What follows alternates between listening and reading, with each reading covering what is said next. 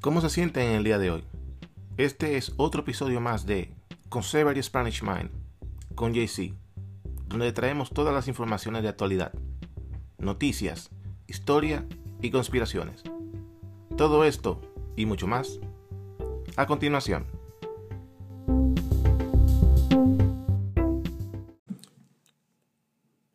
En el día de hoy el tema que más está frecuentándose en las redes sociales y en la televisión es de cómo supuestamente van a hacer que el correo entregue esta gran, esta gran masa de ballots a cada hogar, a cada persona que vive en los Estados Unidos para que entregue su voto vía correo por USPS.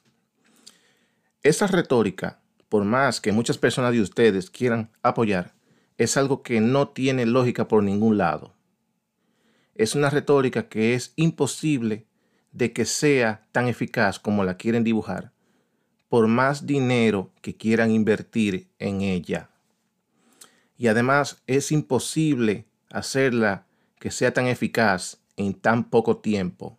O sea, todos sabemos que el correo tiene su eficacia. Cuando usted envía un paquete o una carta, muchas veces el paquete o llega tarde o se pierde o tiene algún tipo de retraso porque sale de tu hogar, llega a una caja donde usted lo deposita, de ahí es recogido a un local, a lo que le llamamos un warehouse. De ese warehouse es dividido todos los paquetes que han sido recibidos y de ahí dividen si va para una ciudad, para un condado o para otro estado. Es dividido para varias eh, locaciones, un grupo de paquetes que ha sido recibido durante el día. Cuando es transportado, sea por, por carretera o por avión, sucede lo mismo de nuevo. Todos estos paquetes llegan a otro warehouse, donde ese warehouse se destina a repartirlo, como llega a un estado, a repartirlo a las siguientes ciudades o condados de ese estado. O sea que por más dinero que quieran invertirle, es un proceso muy complicado.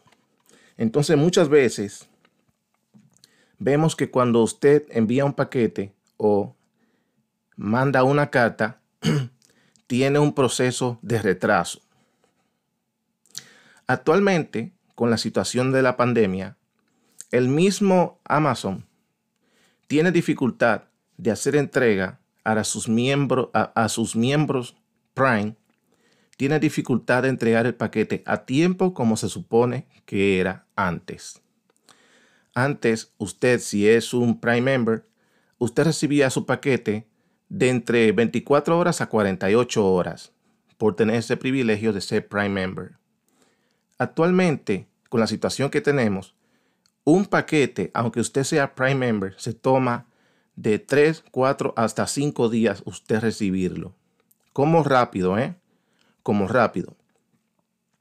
Entonces, si Prime, si Amazon Prime es tan eficaz, mucho más eficaz que el mismo correo nacional, porque ellos tienen la tecnología, es una empresa ya establecida con unos códigos de Internet y una aplicación donde usted puede comprar lo que desea y ahí mismo eh, es enviado rápidamente al momento y no es tan eficaz debido a la situación que estamos que tarda de entre 3 a 5 días o 6, dependiendo la distancia donde venga el paquete.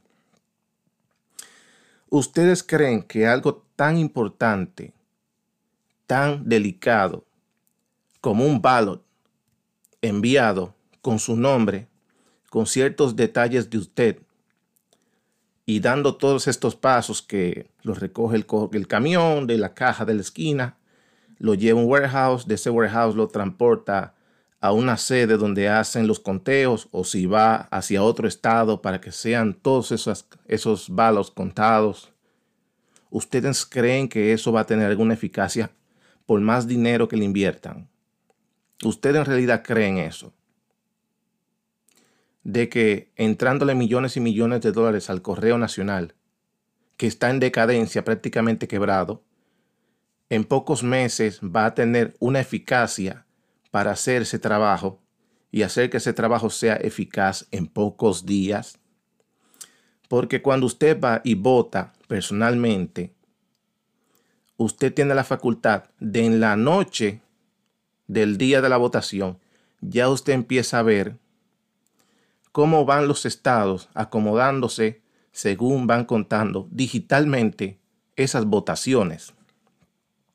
Digitalmente porque las máquinas donde usted vota en muchos estados, como el mío, que es una máquina donde usted se comprueba quién es usted, y ahí mismo está digitalmente una computadora en una cabina donde usted deposita su votación y inmediatamente ya eso está contado. Y cuando usted llega de trabajar o si tuvo el día libre, usted ya empieza a ver a eso de las 7, 8 de la noche los estados que empiezan a acomodarse. De quién va arriba, quién va abajo, cuáles condados, esto y lo otro. Entonces, una retórica como tal de querer, eh, de querer forzar a que el correo se, se autorice a ser la persona eh, privilegiada de llevar las votaciones al centro de votación para ser contadas es una estupidez. Ahora, la izquierda está empujando este tipo de retórica no porque está pensando en el público de que no puede ir a votar por una pandemia. Eso es mentira. Lo que pasa es que ellos necesitan a alguien que haga el trabajo sucio, como sucede en Washington, Seattle, también como en Minnesota y también como en Detroit, que por las noches eh, esas calles de esas ciudades son un infierno. Nadie puede salir a las calles porque hay un grupo de delincuentes que se adueña de las calles.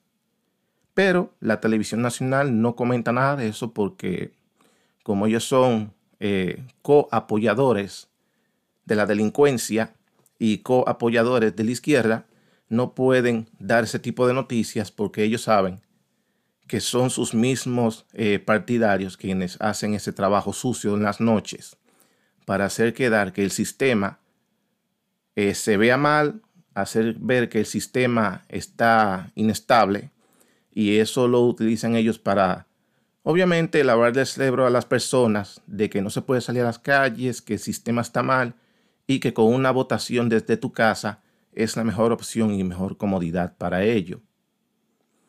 Cuando no hay seguridad en las calles, usted va a determinar que la mejor manera de usted votar es desde su casa. Pero, aparte de esa inestabilidad social en las calles, también ellos están utilizando la retórica de que si tú vas a un sitio de votación, eh, puedes ser contagiado muy fácilmente por el virus y que es mejor evitar juntarte con más personas en los sitios de votación y es mejor que tú recibas tu ballot en tu casa y lo deposites. Pero también esa es otra mentira. ¿Por qué? Porque todas las canchas de baloncesto en los condados, los parques eh, del condado, están llenas de personas jugando baloncesto están llenas de personas jugando voleibol. Eh, los restaurantes tienen sus mesas, aunque es al aire libre, pero tienen sus mesas y muchas personas sentadas, respirándose el aire unos con otros. En las canchas de baloncesto, que hay muchas, en muchos estados, muchos condados, en muchas ciudades pequeñas o remotas, muchachos jugando baloncesto, sudándose uno con otro, respirándose el uno al otro, y sabemos que el baloncesto es un deporte que, que, por obligación tiene que haber fricción de cuerpo a cuerpo para poder ser un partido. Entonces, ahí sí no hay ningún problema. Eh, las autoridades saben que eso se da en los parques porque las canchas están abiertas y ellos no hacen nada. Pero entonces, algo tan simple como tú hacer una fila de distancia con otra persona, eh, sacar las máquinas, por ejemplo, al aire libre, usted hace su votación, a distanciamiento y se va para su casa, no se puede porque es peligroso. Pero una cancha de baloncesto, muchachos jugando, sudados, grajeándose uno con otro, sobándose uno con otro, o un restaurante, todo el mundo sentado, amontonado, mesas muy cercanas a las otras, aunque tú me digas que están a distancia, pero están cerca. Y esas personas no se retiran de ese distanciamiento al minuto. Ese, ese, ese distanciamiento se mantiene por más de media hora porque en lo que tú comes, te das un traguito de vino, lo que sea, o conversas, tienes a una persona a cierta distancia en otra mesa con más personas. O sea que aunque hay un distanciamiento, tienes personas cerca de ti por un largo periodo de tiempo.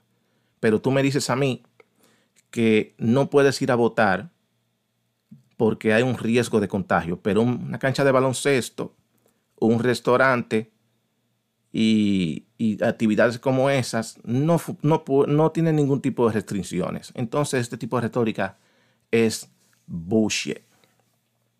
Es bullshit ese tipo de retórica. Así que yo quiero que ustedes lo piensen. Analicen la situación de qué diferencia hay usted hacer una fila, ir a votar a un sitio, aunque sea al aire libre, en un parqueo donde haya una máquina. Usted hace su fila, no le toma más de cinco minutos y se larga para su casa, a diferencia de una cancha de baloncesto. Muchachos jugando toda una mañana, un grupo gigante, grajeándose sudados, rozándose uno con otros, o un restaurante a cercanía con otra persona por más de media hora en lo que usted come y toma algo. Piénsenlo, pero esta retórica va a traer muchos problemas también. ¿Por qué? Porque al ser enviado por correo va a tener un tiempo demasiado largo de conteo, porque se van a perder boletas y hay que esperar que eh, este balo llegue a su destino para ser contado. Si esto en realidad se llega a dar de hacer una votación por correo para saber al final quién ganó puede pasarse más de un mes. Y estaríamos hablando de un mes, pero muy, muy tenso en la sociedad. ¿Por qué? Porque hay un grupo que quiere sacar al presidente a la fuerza, a la buena o a la mala. Lo quieren sacar de ahí. Y va a haber un mes totalmente de inestabilidad socialmente y en, la, vida nocturna también. No se crean que esto se va a quedar así calmado. Va a ser un mes muy, muy incómodo y tenso en la sociedad.